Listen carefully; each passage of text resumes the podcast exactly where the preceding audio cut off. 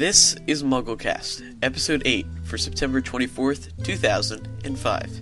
If you haven't finished reading book 6 yet, then you probably should not listen to this podcast as we do talk about several different plot spoilers. Hey everybody! Welcome to another exciting edition of MuggleCast. I'm Andrew Sims. I'm Eric Scull. I'm Jamie Lawrence. I'm Laura Thompson. Ben Schoen is not here this week because he's Yeah, Oh, I don't even know what he's doing. I think he's Uh, at a Ben. debate tournament. It doesn't really matter because nobody likes him. Yeah. So before we get things started, first let's get you updated on the past week's top stories with Micah. Thanks, Andrew. Scholastic, the American publisher of the Harry Potter series, has announced that sales for Harry Potter and the Half-Blood Prince have hit 11 million in the U.S. alone. By comparison, 5 million copies of Order of the Phoenix were sold in the first 24 hours, and 11 million sold in total. And on Thursday night, the sixth book in the Harry Potter series was named America's best-selling novel from January to August. Sold more than twice as many copies in the United States in its first two weeks as any other author's book in a whole year. Moving from Half-Blood Prince to Goblet of Fire, a special gathering and party has been announced for the Goblet of Fire premiere weekend of November 12th in New York City. Reservations include hotel and various activities to enjoy over the weekend. This is a great way to plan your trip for the US Goblet of Fire premiere. More details over on MuggleNet.com. Of course, you can check out all the new trailer information, video clips, and pictures on our main page. This week, three new interviews have been posted with the actors who play Fleur Delacour, Cedric Diggory, and Cho Chang. It has also been reported a commercial with new footage for Goblet of Fire aired Thursday night during a showing of Joey on NBC.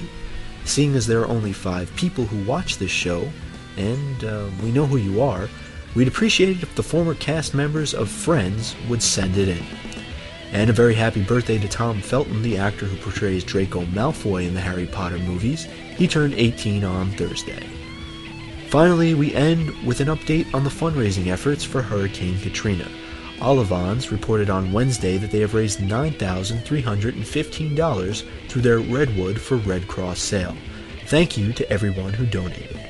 That's all the news from our news center in New York for this September 24th, 2005 edition of MuggleCast. Back to you guys. Alright, thanks Micah. Now you guys are all updated. Don't doesn't everyone feel better now? Everybody knows what's going on. I feel, I feel positively enlightened, Andrew. Fresh and new. Oh, I almost forgot. Before we start, you can stop the emails. We finally have a girl Yes. from MuggleNet on the show, Laura Thompson. Yeah, Laura Thompson of MuggleNet Fan Fiction is here. Laura, is that your main job around the site? You also do some content, right? Yeah, I work on MuggleNet as well, but um, it's it's sort of it's a pretty even balance between the two. Okay, sweet. And uh, you were one of the ones who originally came to us after I put out the request for staff members to come and help out. Yes. And I sort Yes. of didn't get any girls on until uh, five minutes ago. So Yeah, and I, I sort of badgered you for weeks on end. Yeah. So. And then I give you first priority. we are going to start having, whenever there's an open spot, we're going to have bring in a MuggleNet female, whether it be Laura. Uh, Excellent. Yeah. And now people in the staff forum can stop complaining Andrew. too. I never replied. not that I did that. Yeah. Yeah. Oh, wait a second. We have a staff forum?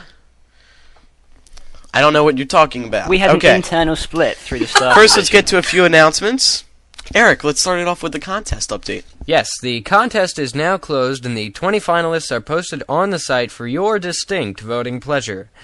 Uh, now, to get to this poll, uh, just go to our MuggleCast section. Actually, no, we're going to do it What? differently. I didn't tell you this. My mistake. You didn't tell inform me, this. man. You changed the contest and you didn't inform me? Uh, I'm so alone. To get to the poll, to vote for you, what you think is the top entry, or maybe if it's yours, 20 lucky, 20 lucky people got into this poll. Go to http semicolon backslash backslash mugglenet.com slash mugglecast slash poll. Just poll, no dot .shtml or whatever, okay? And then there will be a poll there. You're gonna vote. We're gonna keep it open until... When should we keep it open till? Um, I think till the, the next episode, Okay. or is it is two weeks better? Mm, I think two weeks. Two weeks. Okay, yeah, two weeks Yeah. then. So at the release of episode ten, the polls will be closed and our list will be complete. all right, so that just about wraps that up. The poll will be open uh, until episode 10, at which time we'll have the winners. People will win the prizes. If you want the con, uh, if you want the prizes, uh, if you want to know what they are, go back to episode uh six. Yeah, episode six. yeah, Probably. episode Probably. six. Oh wait, okay. So can I do that that thing now Uh, the voicemails. about the Horcruxes? Yeah, sure. Yeah, go. Okay, okay. One thing we have to ask the fans. Um, well, well, we were kind of talking about discussing the show, uh, all of us, and we decided that recently uh, we've devoted a lot of time to talking about. Well, and they were good conversations too, but um, we, we the to Horcruxes. You know, we were we were talking about recent book six stuff a lot, and it makes sense because it's a hot topic and stuff. But what we wanted to do, uh, and kind of ask the fans to help us with, is to kind of get back to the, uh, you know, kind of talking about the more original and and basic Harry Potter stuff, the things that the things that we love about the books, and you know, the characterization, which is actually what I believe that our main topic is today, which which is great. And so it's just basic. It's it's more down to the books and stuff. So please uh, send in voicemails that aren't. Um, you know, we love to hear your voicemails and all your theories on Horcruxes because they're all good and stuff. But we would like to get into talking about more fundamental and, and you know kind of earlier or all-encompassing kind of things. So you know, I think it'd be a truly bad thing on MuggleCast if we just you know braze the surface of the books, which is really what we've done since we just talked about Horcruxes. And you know, Harry Potter isn't all about Horcruxes. So please send in your voicemails if you have any questions or anything that you'd like to add about the original, you know, the first few books. Anything or- else besides book six content? yeah, anything besides Horcruxes, and and also, well, last week we talked about Felix Felicis, which was not a voicemail, but it was something Ben brought up. But but it was nice because it's a new part of Book Six that we hadn't talked about extensively or at all, and and so that was very nice. Okay.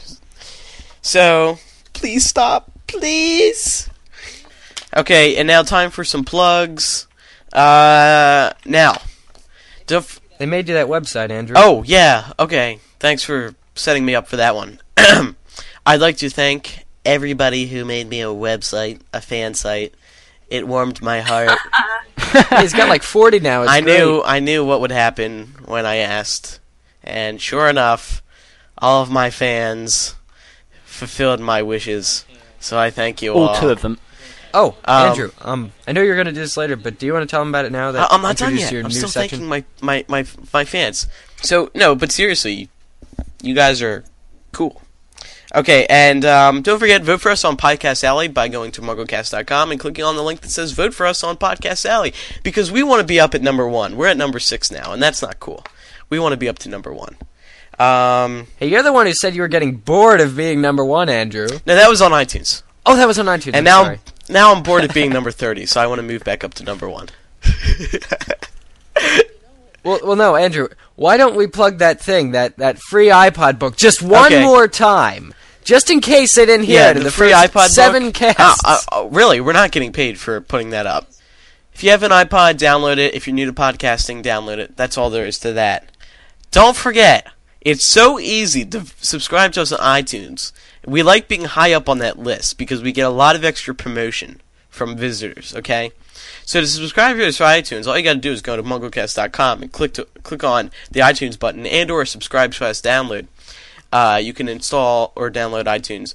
But here's the catch. Here's what's really going to get you going. Okay. Soon, very soon, we're. Sorry, I'm still suffering from my cough. yeah. Soon, we're going to start offering subscriber incentives so that those who subscribe via iTunes or other things, but we'd rather prefer iTunes, you will get special bonuses. We're going to be putting together a blooper reel soon. We might put together. Um, ben and I have a behind the scenes video in the works on how this is going, to, how the show is made. Stuff like that. We encourage you to subscribe. It's easy, doesn't cost you anything, and so go to MuggleCast.com for more information. Okay, and uh, big topic of this week of discussion.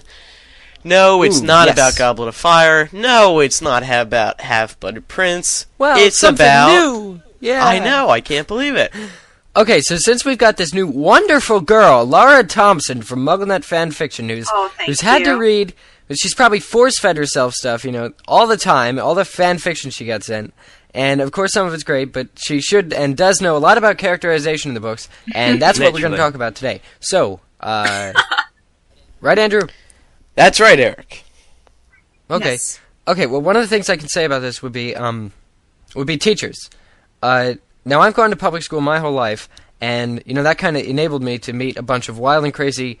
Uh, well, not not exactly wild and crazy, but different teachers. Uh, so what I wanted to say was that I don't think there's a single teacher at Hogwarts which I can't really compare, you know, their personalities to a teacher I've had in the past. I think. Well, uh, you know what, She has, Yeah, Um, and, and like in book six, Slughorn was like the final one, like the last one I needed for that. You know, the kind of mindset of a teacher who, who likes to be around the kids and who might one day, you know, be very successful and famous. But um, no, we've we've had the complete kook. We've had the, you know, we've had the person who's completely unprepared and you know ill-equipped, and, and we've had the outcast. So um, really, I think she has a great representation of all the different teacher types you can get. I myself have had my very own personal Dolores Umbridge when I was in the eighth grade. What about a And- Snape? Did you ever have a Snape? Oh yes, yes I have. Um, it was it was it was definitely an enlightening experience. She um ignored me. She bas- she was just pr- basically pretty awful to me, and um, really didn't enjoy that class very much. I think we've all probably had our own Snapes input. yeah, insert input here. Yes.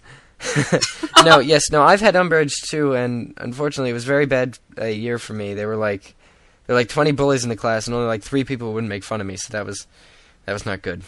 Ooh, the Inquisitorial Squad. Eric, you're turning into Ben. You're turning into. I was bullied when I was six. I've had a really bad life. No, Jamie, uh, that wasn't Ben. That was the voicemail that the one guy sent in asking us uh, Ah. how many times we read all the books and said he read it like 50 times or something. Yeah, we weren't making fun of him, but then he said how like Ben had the bad childhood and all, and oh, that was funny. I was bullied in school.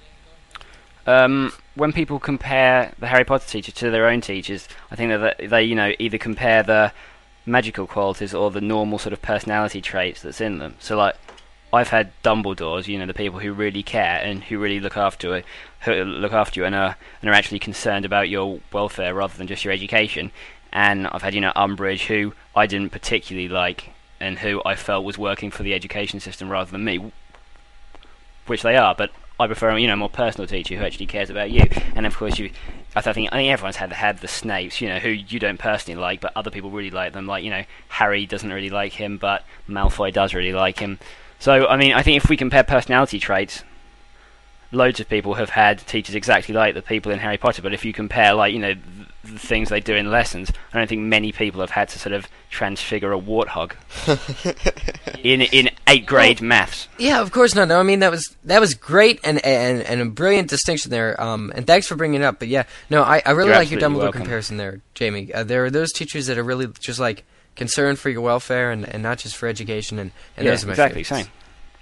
But I think that in in Harry Potter, there Joe doesn't really talk about the education system that much. I mean, you know, you can't really have standardized teaching because it's just one school which teaches magic. Whereas, you know, all the schools, I mean, especially in the UK, they have a national curriculum, so you will have to stick to you will have, have to stick to one set, you know, pattern of teaching. I mean, obviously, all the teachers have different ways of teaching, different methods, but there is, you know, a certain specification that that you uh, that you have to teach. I mean, I don't know for sure, but I think you in a primary school you have to you have to do one hour of numeracy or literacy, you know, every day or something like that. Whereas in whereas in Hogwarts, you know, it's all down to the teachers and it's all down to the school. Because I mean, in essence, it's a private school. It's not, but you know, they can do Well, what they want. Well, really. yeah, it kind, of is, and and they have they have been doing what they want to. You, you know, in, in book five, Umbridge was saying how the you know all the former DADA teachers had taught the students all this useless crap. You know, but what it just shows is Yeah, is how exactly. little power the ministry had over the school, or at least you know authority, or you know they couldn't Exactly. do it. So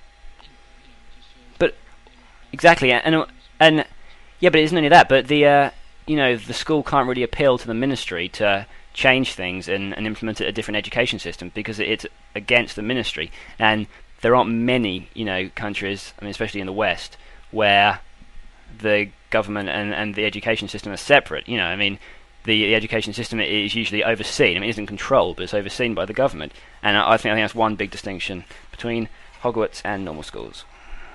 honestly though i um order of the phoenix that really uh, it really compared to my feelings on the education system. I'm homeschooled now, and the reason I left was because I felt like the public schools didn't care about us anymore. Uh, they were more concerned with handing out detentions and um, and try and just fr- frankly trying to keep their uh, ratings up, get their funding, and it was it was definitely uh, not not the best experience. I spent ten years in there. Laura, I think that's brilliant. I know exactly what you mean. Uh, since I'm in public school, and, and funding is a big issue now. And one thing is that well, I mean, kids these days are kind of asking for and you know practically begging teachers for detentions, um, and deserve them. But I mean, that's something else. There's also kids who, I mean, one thing about public school is that public school has always been sort of you know it's it's had a lack of individuality. I mean, you know, homeschooling, you get it. It's like a big, big thing, and that's it's simply you know I I don't think that could exist you know in public school because there's so many kids, or that you know that it could if we wanted it to because there's no way for the teachers to there's no individuality because they have to teach a class and not just you. So in a way, homeschooling will always be you know that more personal and, and more so than public school. But there are other issues with public schools and you know the, school system. And I think that Book Five really brought out uh, kind of the I like that. Yes. I, li- I like that, but um, the thing is that you know, as Laura was saying, she didn't like how how everyone was handed out detentions and stuff like that. But I think that's because Hogwarts and the magical world, it, it doesn't really have b- bureaucracy, and people aren't really uh, accountable. Well, you know, you know, they're accountable to the people, but they aren't, they aren't accountable to the government. That I mean, we don't know ha- how the government in Harry Potter is elected, really. But you know, in uh, in school nowadays, in the uh, Muggle world, people have to they have to meet targets. They have to they have to be scrutinised by everyone.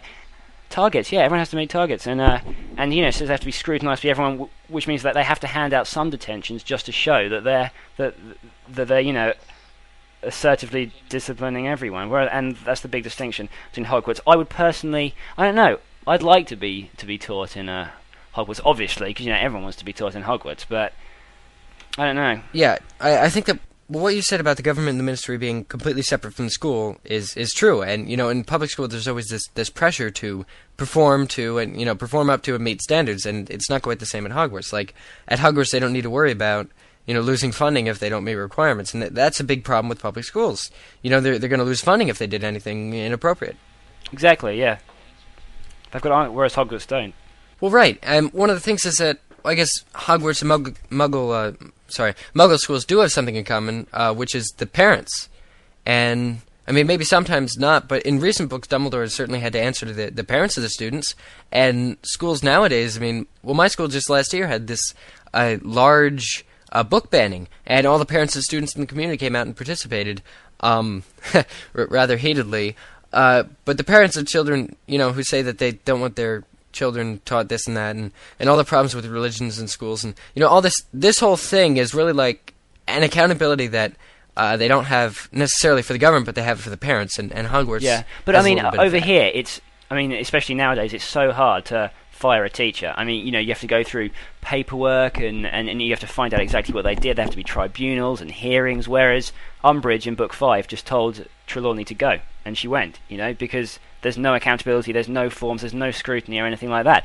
Uh, I mean, you, you know, you you do have the school governors which threaten to you know close the school and do all those things in Chamber of Secrets, but I don't really see if they could do that because you know if they close Hogwarts, the thing is though, I mean there, there are only three you know schools of magic in the world, or as far as we know, and if you close one, you're, you're like sh- shutting off the education system for every single wizard and witch on one continent, and you can't really do that, you know. Whereas, whereas if you close down one school temporarily, you know, because of a gas leak or something, now you can because you, know, I mean, there are conti- uh, yeah, there are contingency plans, and and you can go back in a few days and catch up.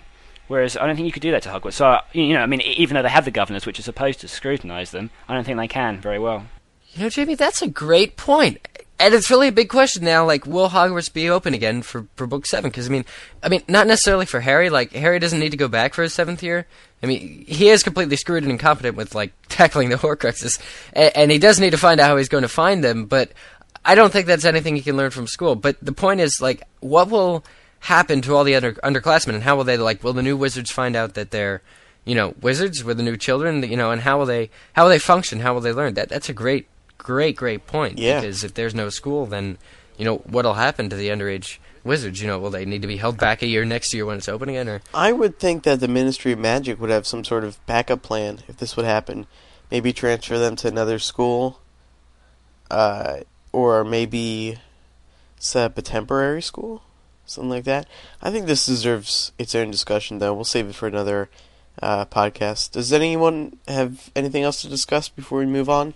Okay, Laura, uh, tell the world what it's like. Like, tell tell the tell us the kind of stuff that you are exposed to as a a fan fiction editor, poster, moderator thingy. Half the 18 year olds in, in the country would faint just at the mention of some of the pairings that you receive. Isn't that right? Even Satan would go. Even Satan would go. I am getting out of here right now.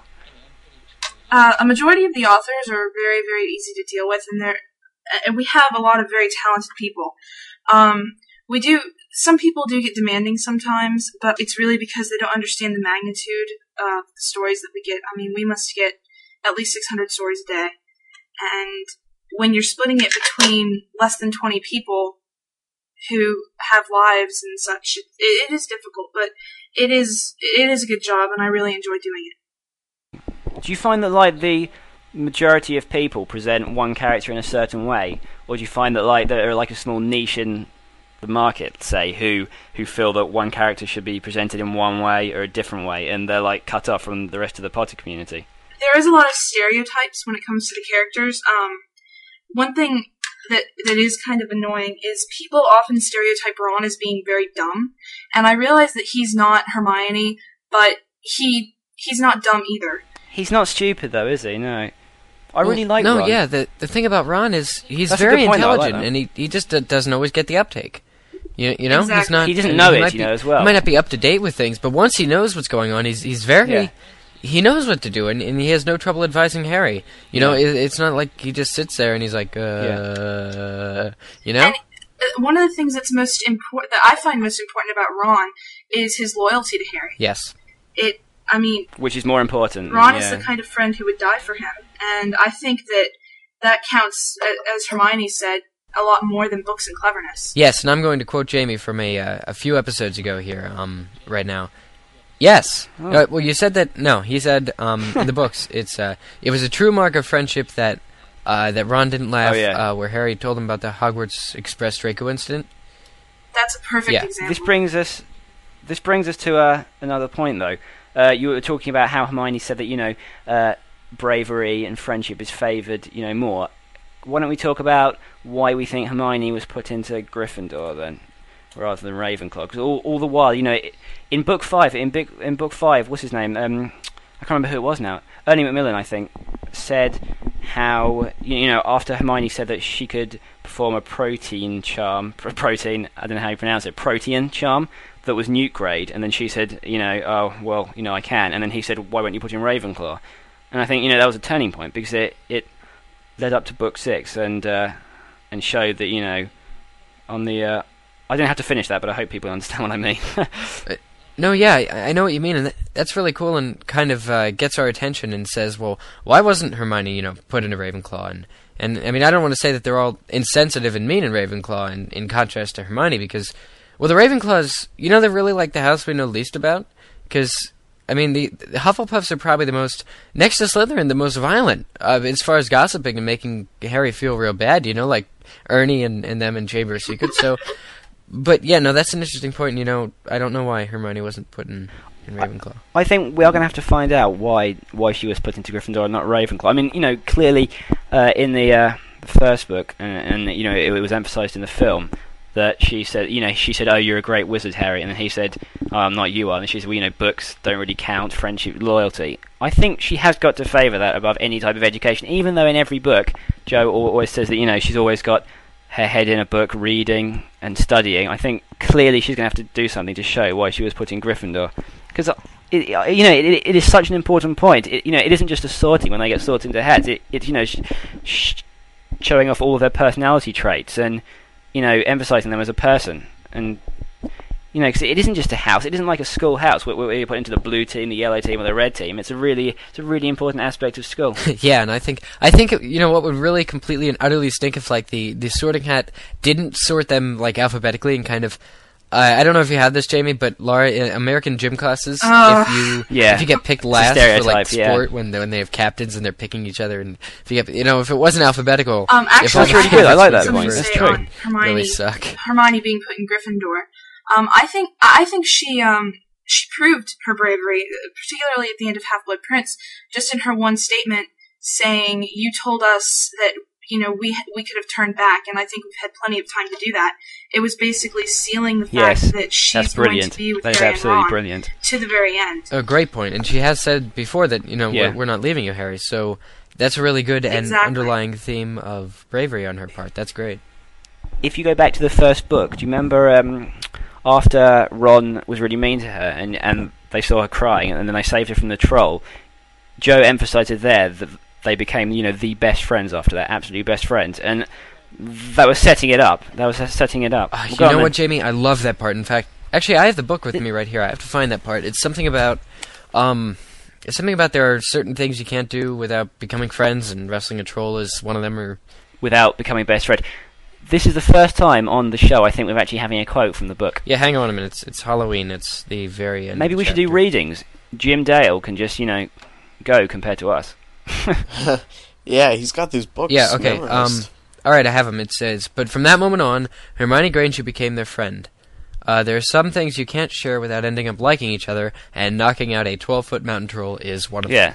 Yeah, exactly. I think I you know that. after it's that Just, it's so they were- it's so they were gonna stick together it- till the it's end. Perfect. I love it. it means a lot. Yeah, that is true. That is true. Well, right. It's it's brilliant. It, you know, it, it really shows that the uh, the best friendships can just start from, from nothing, and not exactly that wrestling a mountain troll is nothing, but you know, it's it's that it's an awkward situation, and that it was like the result of Hermione taking direct offense. You, you know, Hermione was completely offended by by Ron, and, and it turned into this beautiful friendship, and, and even now we're seeing that it's grown beyond friendship and is spreading, you know, between her and Ron into a uh, romance. Oh, well, that was a very in depth discussion. Now it's time to get on with our show regulars that everyone has come to know and love. They really are the staple and assets of MuggleCast. Let's start off first with the one, the only. You can't get it anywhere else. It's Spy on Spartz. Who has AIM open? Dun, dun, dun, dun. Is, he it online? actually open? Let's all investigate. And this concludes this week's edition of Spy on Ah. Spartz. Emerson is not online, and none of us want to pay long distance to call to him. I think you guys are getting a little bit obsessed. He could be invisible. What can I? Uh, uh, what can I say, Laura? I'm obsessed with the guy. Well, this is part of the excitement because people will never know if we'll be able to spy on Spartz or not. So tune in next week for another exciting edition. And before we move on to my new segment, it wouldn't be another episode of MuggleCast if we didn't have one of Jamie's British jokes of the day. Okay, we have two jokes today. One very, very small joke, two-liner, and slightly longer joke. Okay, our first one is a sort of make or break joke. It's either gonna, you know, make people laugh or not. Okay, what airline do vampires travel on? Okay, British Scareways. Oh, what a funny pun. Jamie, you rule. This one, this one is so funny. Okay, okay, ready? This one is so good. Okay, okay. There's an Englishman and Irish. Oh, I'd just like to say before I say this, we don't mean any offence to Irishmen, Englishmen, or Scotsmen. This is just you know the format of the joke. So we love Englishmen, Irishmen, and Scotsmen really. So I go now. They're being okay. There's an Englishman, an Irishman, and a Scotsman, and they're being chased by a policeman. And they see this old warehouse around, so they run into it. And inside there are three empty sacks on the floor. Okay, and each one of them jumps into a sack. And in comes the uh, policeman, and he sees these three bundles on the floor because you know it's a small sack, and they fill up all the space. And he goes up to the first one and he kicks it, and the Englishman shouts out "Woof, woof!" And the uh, policeman thinks, "Oh, it's just a dog in there. It's fine." So uh, he goes over. He he goes over to the Scotsman.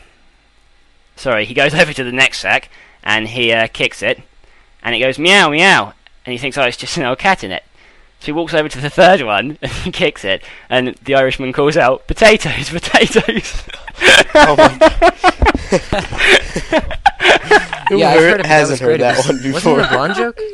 yeah, it's a blonde joke, so it's really neat. It's like cultural diffusion or something. Our jokes are traveling. Like much like Japanese baseball is baseball but more loyal. Like our jokes are changing their format but are like basically the same thing and have the same punchlines.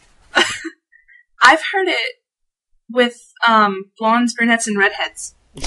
Ah well. And as it made its Yeah. uh, royal voyage over the sea, it turned into potatoes. Andrew, can I do one more? sure, go ahead. Sure. Right. Okay. It's a knock knock joke, so uh, somebody's going to have to do it with me. Who Okay. wants to do it? Go ahead, Eric. Right. Knock knock. Who's there? The interrupting cow. The interrupting cow who? Okay. On top of that joke, okay. Oh okay, my god. I have a competition. Well, it's not really a competition, okay? Okay, I was going to say, on top of that, there's a competition this week, okay? If you change the word cow to say rabbit, okay, and you said the interrupting rabbit too, and then you had to make a rabbit noise, what noise would you make? So, could ple- people please send in their voicemails with their best rabbit impressions? Thank you. Awesome idea.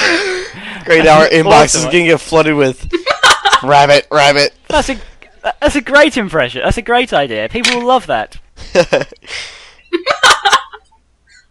Guys, I had this idea two seconds before the show. We're just gonna try it one week. I don't care if you guys think it's lame. Jamie had his, his British joke of the day. Emerson, even though he's not on the show, has his own Spy on Spartz segment. I would like to start Andrew's listener challenge of the week. I requested last week that I sure would have liked a fan site, and lo and behold, I get about 2 billion fan sites. Every week, I'm going to pose to you guys a challenge. If you fulfill this challenge, I'll give you a hug. Now, this week's challenge, I want you. Yeah, you. Yes, you, right there. Yes, you. Okay. I want you to go out into your town. I want you to make signs that say listen to MuggleCast, and I want you to post them everywhere. I don't care. Post it notes, lunch bags. I don't care. Take Post it Yeah, and then take anywhere. That's what we need to do. We need like a marketing consultant or funding to make T-shirts just for MuggleCast. Much like our MuggleNet T-shirts, only they definitely have to ship a heck, heck of a lot faster, and they have to say like, "Yeah, man," or or "I completely agree with you," or something along those lines, and they can have like our pictures. well, I'm saying we need full publicity. Eric, what we are you asking T-shirts, for? We need bumper yeah, and they stickers. have We to need have coffee mugs. MuggleCast slogans. So listen, we want promotion, and we don't have no money to do it. So I want you to go out there, put signs around your town that say "Listen to MuggleCast" because Andrew told me to tell you. Okay, so do it. Yeah. Okay, great. So seriously, you guys, I want I want to see what people come up with. Oh, and here's the thing: after you put up the signs, take pictures, and then we'll we'll make a page that has my weekly uh, challenges. So do that and send it to mugglecast at staff.mugglenet.com. Let's move on to everybody's favorite parts of the show. Unless they get long and boring. Yeah, uh, one one last reminder, guys. Uh, stop sending us book six questions. We're tired of them. Send in uh, anything else besides book six. Okay, that's it. Now let's get to the voicemails. Hey MuggleCast, this is Matt, and I just want to say that you guys are doing a great job with the show, and uh, I listen religiously every week, and um, I usually listen when I'm just hanging around and stuff. But um, my question is this: Harry having his mother's eyes is supposed to play a big role in the sto- in the story in Harry Potter Book Seven, but I really don't know how it's gonna work out. Can you? Do you think you have some opinions on how this might, like you know, play out? Thanks, guys. No, no, thanks for that. Non Horcrux voicemail, and I like it. All right, now I have a, a, just a small thing to contribute because I want Laura to do more talking, and I'm going to get like a ton of hate mails saying that I talk way too much, and Jamie and Laura not at all. So I'm just going to say, um, you, you know, maybe my section should be plugging the cap- caption contest, but no, one of the captions uh, just a few weeks ago um, on the caption contest said something like it has something to do with Lily, and there were two characters, and one asked the other one uh, what was the big thing we found out about Lily in book six, and the other one replied uh, that she was good at potions. With, with a question mark, which was it was good because it really brought up what Matt just did too, which was that you know in book six we, we really didn't you know what did we find out about Lily in book six besides the fact that she was good at potions? You know I really can't think of anything else we found out about her. You know, so he's right. How will that play a role? So, you know, Joe put this emphasis on it so much earlier in the books now, and how will that play a role? I have, I have no clue. Okay, um, I think that's right. I think it's such an important topic. But I mean, I I honestly don't know. This is one of the things.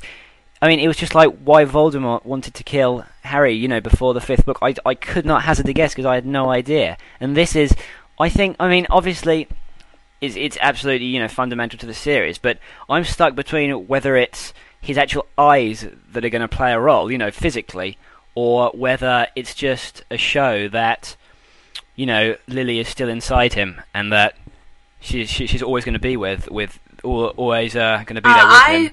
I'm, I'm with Jamie. I'm really not absolutely sure what the significance is, but I did read a very, very interesting editorial once. I believe it was on Walnut um, about the color of Harry's and Voldemort's eyes. Um, Harry's eyes are green, Voldemort's eyes are red, and obviously Harry's in Gryffindor, Voldemort's in Slytherin. I think that that I think that's a very interesting idea, and it's a very um, important factor.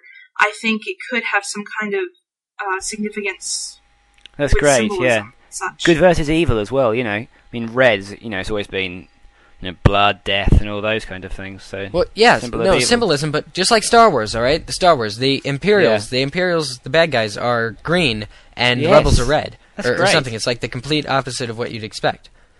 Well, no, I'm talking about the laser thingies that they're, they're starships. shoot- Wait, star destroyers. Sorry, and X-wings. Uh, I must be an insult to every Star Wars fan ever, everywhere. But I'm I'm sorry. Uh, but that's my take because like they use the laser colors opposite to what you think. Sorry. And can, can do you think we, we can just uh, promise?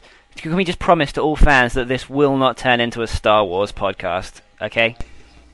Hi, this is Alicia from Ohio. I have a quick question. As sad as Dumbledore's death was, I found it equally as sad as when we imagined Neville and Luna still clinging on to their coins from Dumbledore's army. Did anyone else have the same reaction? Thanks. I did, and I think it works on two levels. That you know, them hanging onto their coins is a clear show of their commitment to Harry, helping Harry, being with him, you know, right to the end. And and of course, that that was shown when they went with him in Book Five to to the Ministry of Magic, and um. And of course, that's that's going to continue into book seven. You know, they hang on to the coins, so they're always with Harry. But also, it could work on a physical level. You know, they hang on, they hang on to the coins, and everyone thinks it's just because you know they are they're, they're going to stick with Harry to the end, but it's because the you know Dumbledore's army is still going on in on, on in his you know name and his spirit, and that straight in into book seven that, that there is going to be a Dumbledore's army just like there's an Order of the Phoenix, or I mean it you know the, it could be absorbed into the Order of the Phoenix and just have a bigger Order of the Phoenix, but I think Dumbledore's army is here to stay, or at least the people from it, and they're always going to be loyal to Harry all the way to the very end, whether Harry dies or not. Which he won't, of course. He will not die. I couldn't take it if he died, as I'm sure Well, everyone then, else. because feels the same Voldemort would be. Well, my biggest problem with Harry dying is that, well, then, will Voldemort be able to go on and live forever? And so, yeah. But um, one thing I want to bring up is that it was it was very very heartwarming and sensitive for you know to, to see and hear that Luna and Neville held on to their coins, and they said it was like having friends and all that. You know, it's very sympathetic and everything. You know, emotions great, but it presented a very large hazard because of Draco and he knew about the coins, or he found out about them, and he knew that he knew how they worked. So, and on the North Tower, he tells Dumbledore that's how that's how he communicated with Raz- Madame Rosmerta. So, even though it's emotional and fantastic for Neville and Luna to have you know hung on to the coins and been all you know about them, it it also presents a very big danger because then they can be misused in things. So, and it is possible Draco knew about the coins some other way. Um, but it's really similar to the list of passwords that uh, Crookshanks got from Neville for Sirius in Book Three. You know, keeping them presents hazards. And another thing I think that's cool is you know Draco's using the idea from the good side to do bad, and it's it's kind of a good testimony, uh, you know, to great ideas turned wrong. Laura, what do you think? I had um, a very girly reaction to it. Um, apart from spending the last couple of chapters of the book absolutely bawling, I let off a huge awe whenever I found out that they kept their coins because you, it specifically mentions that they were the only two that did. And I can't imagine the kind of slap in the face it would be to be so loyal and hold on to those coins for Dumbledore's army, and then to find out that Dumbledore had been killed in such an undignified way. I mean, someone like Dumbledore you expect to die very honorably, but he was blasted off the top of the astronomy tower. And, and I just, I can't imagine that feeling, and I think that it's very important sentimentally also to show their loyalty to Harry. No, but serious. No, Sirius Black's uh, death too, Laura. You, you expected Sirius to have like a valiant and noble death, and and there he was. He got hit with a spell and fell backwards through curtains. I mean, yeah, no, but that's another point Joe's trying to make. I think, I, I and I I strongly subscribe to what Jamie said back in uh, episode three. That on the North Tower, where he said that um, Dumbledore's getting blasted outward was due to the tremendous release of power, and I, I know I bring that up in every cast, but it's it's really truly um, you know, it might be rather insignificant, but at the same time, you know, Dumbledore had his fair share of fights in the books, and it's not that they're. It's not that the DA's cause is shattered either, since he died so pathetically. I mean, that's it's something really important that one should realize is the DA's cause isn't null or void just because he got himself blown off a tower. It was a noble way to go, though, wasn't it? I mean, especially if Snape still working for the good side, it was noble. He died, you know, he he died to save Harry because he, you know, uh, petrified him using his wand, and you know, him him blasting him blasting him off the thing was kind of like you know a purging of, of all emotions. You know, the blast symbolised all, that Dumbledore had done. I, I mean, if you know if the Avada Kedavra curse had just killed him outright and he just fell down, it, I don't think it would be as special. You know, the, the, the fact that he was blasted all the way over into the grounds of Hogwarts, you, you know, of, of the place where he reigned over, just shows that his commitment throughout the entire series, you know, had come to an end, and that he's such a special character. My God, excellent, excellent insight, Jamie. Um, y- good, yeah, no problem. The um, the only thing I was getting at was uh, one of the best things that the DA could ask for, I think, would be for the people or person they dedicate their group to to really, truly, I think, respect them, admire them, and more than normal. And Dumbledore completely does that. Like, I mean, I'm sure with Emerson fan sites, you know, Emerson appreciates them all, but Dumbledore had it like a true, complete love, attention, and like patience with his his followers and with Harry and with the DA, and I think he really, really showed it to him. And he gave them his respect and let them, you know, fend off the Death Eaters before he and the Order could arrive. And you know, also in book five, in his office, he made the point that it was Dumbledore's army and not Harry's army, you know, that stuff. So he truly respected and, and you know, put a lot of faith and loyalty into this group of followers. And I think that's very unique and just very admirable uh, for any group of the sort. So even if he does get killed rather, you know, quickly or quickly, sorry, and pointlessly, uh, without putting up an un- unembarrassing fight, I, you know. I think that's a great point because you can really compare that to Voldemort because you said that, you know, Dumbledore had complete faith in all, all of all of his followers, whereas Voldemort's scared of, of his followers. You know, if if one of them turns away from him, he kills them. So he's scared of being reliant on somebody else. Uh, whereas Dumbledore isn't. He, you know, he, he likes to trust people. He, he likes to be friendly. He likes to be. I mean, he he doesn't like to be in control, just like Voldemort does. And I think that was what's so great about Dumbledore and why Dumbledore's army can still go on even after he's gone. As Elton John said his candle burned. Well, he didn't actually say about Dumbledore, but his candle burned out long before his legend ever did. First, it was Marilyn Monroe, then it was Princess Diana, and now it's Dumbledore. Jamie, stop with all these British jokes of the day. Hi, Mugglecast. My name's Sarah. I listen to Mugglecast from Maryland. Books 1 through 6 all take place over the course of a school year, starting in the summer and ending at the Hogwarts Express. But Book 7 doesn't have this restriction. Harry probably won't be going back to Hogwarts, and the work of destroying all the Horcruxes could take years, maybe even following the main characters into adulthood. What length of time do you think Book 7 will cover? Well, I think this is an interesting question because we're looking at the final book in the series and we're expecting it to be so, well, I don't even know if it's going to differ a lot from the other books. But you would think, the way Book 6 set it up, that this is going to be one of the biggest diff- one of the most unique books in that what Harry has to do. So in that case, yes, I think it's possible for the book to span over a school year, but I mean, if you think about it, the past books have all started in the summer. So therefore, yes, I think it's very possible that this book can run over the end of the school year. Now, how long? Hey, I mean, you know, it's the last book, anything could happen. I could almost see, uh, I hate to say it, I can almost see this running in across the summer and theoretically into the next year of Hogwarts, although there probably wouldn't be any school. Joe did say that there'd be one book.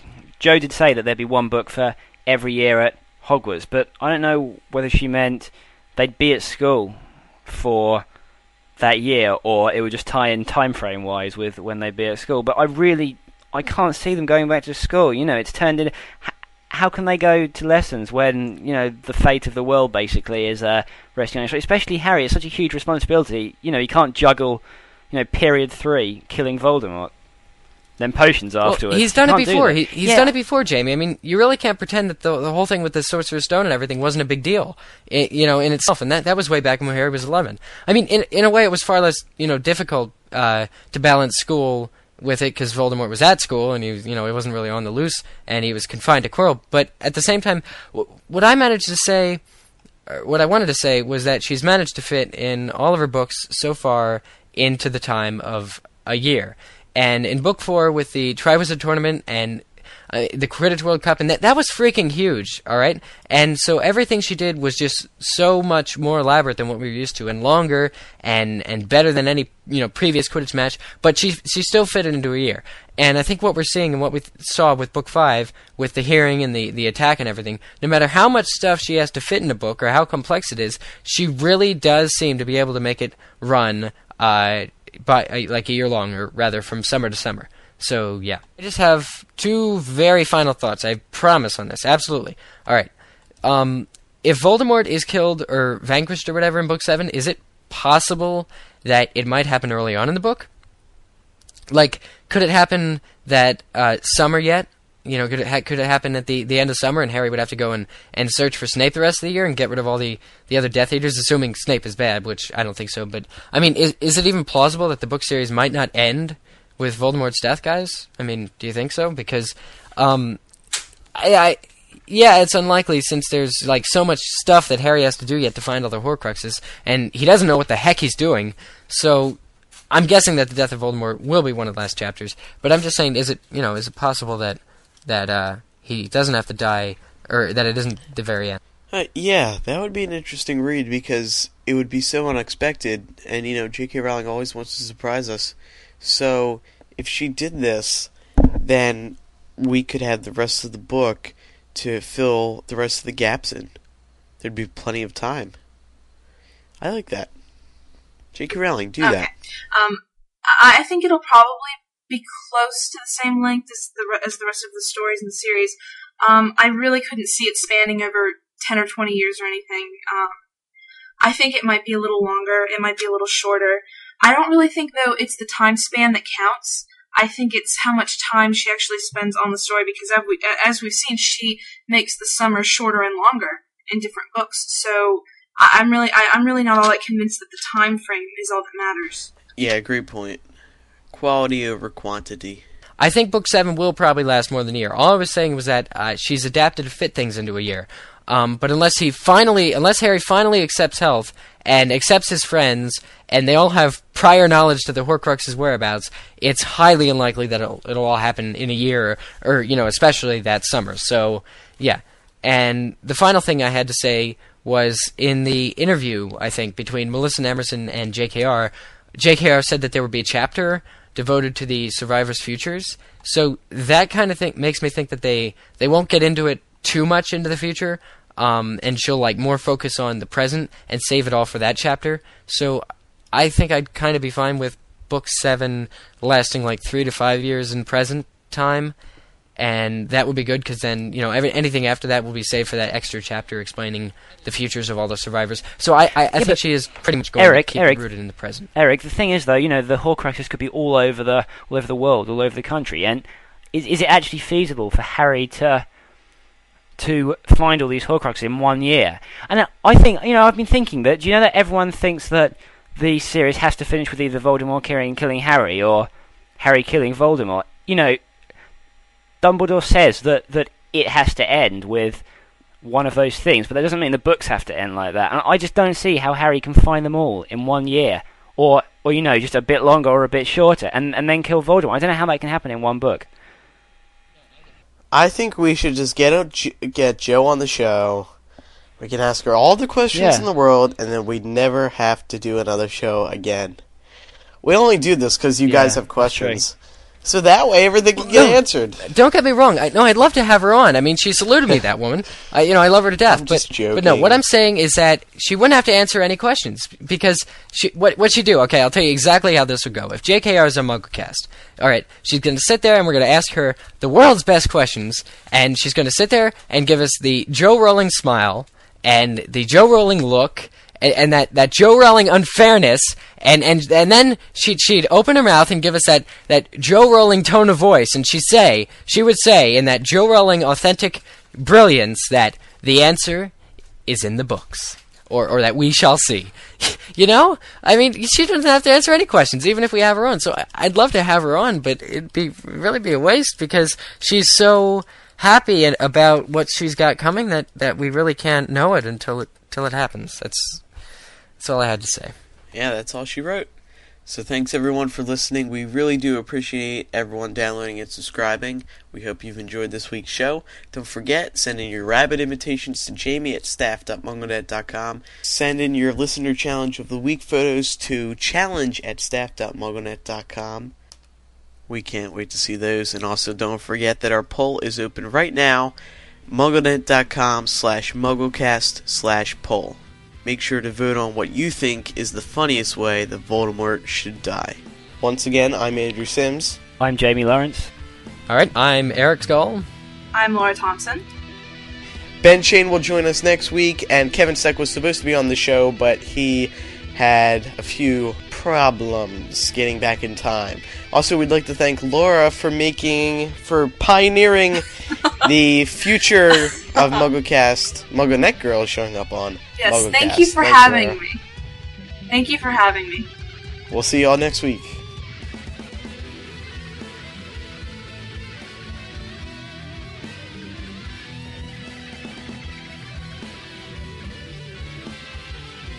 Do you find that like the majority of people present one character in a certain way, or do you find that like there are like a small niche in the market, say, who who feel that one character should be presented in one way or a different way, and they're like cut off from the rest of the Potter community? Wow, that was really Uh, good. we get a lot- How do I come up with this? shit? There, Jamie, your your own question was really good. oh, Jamie, you're British. Everything you say is worth hearing. Cheers, Eric.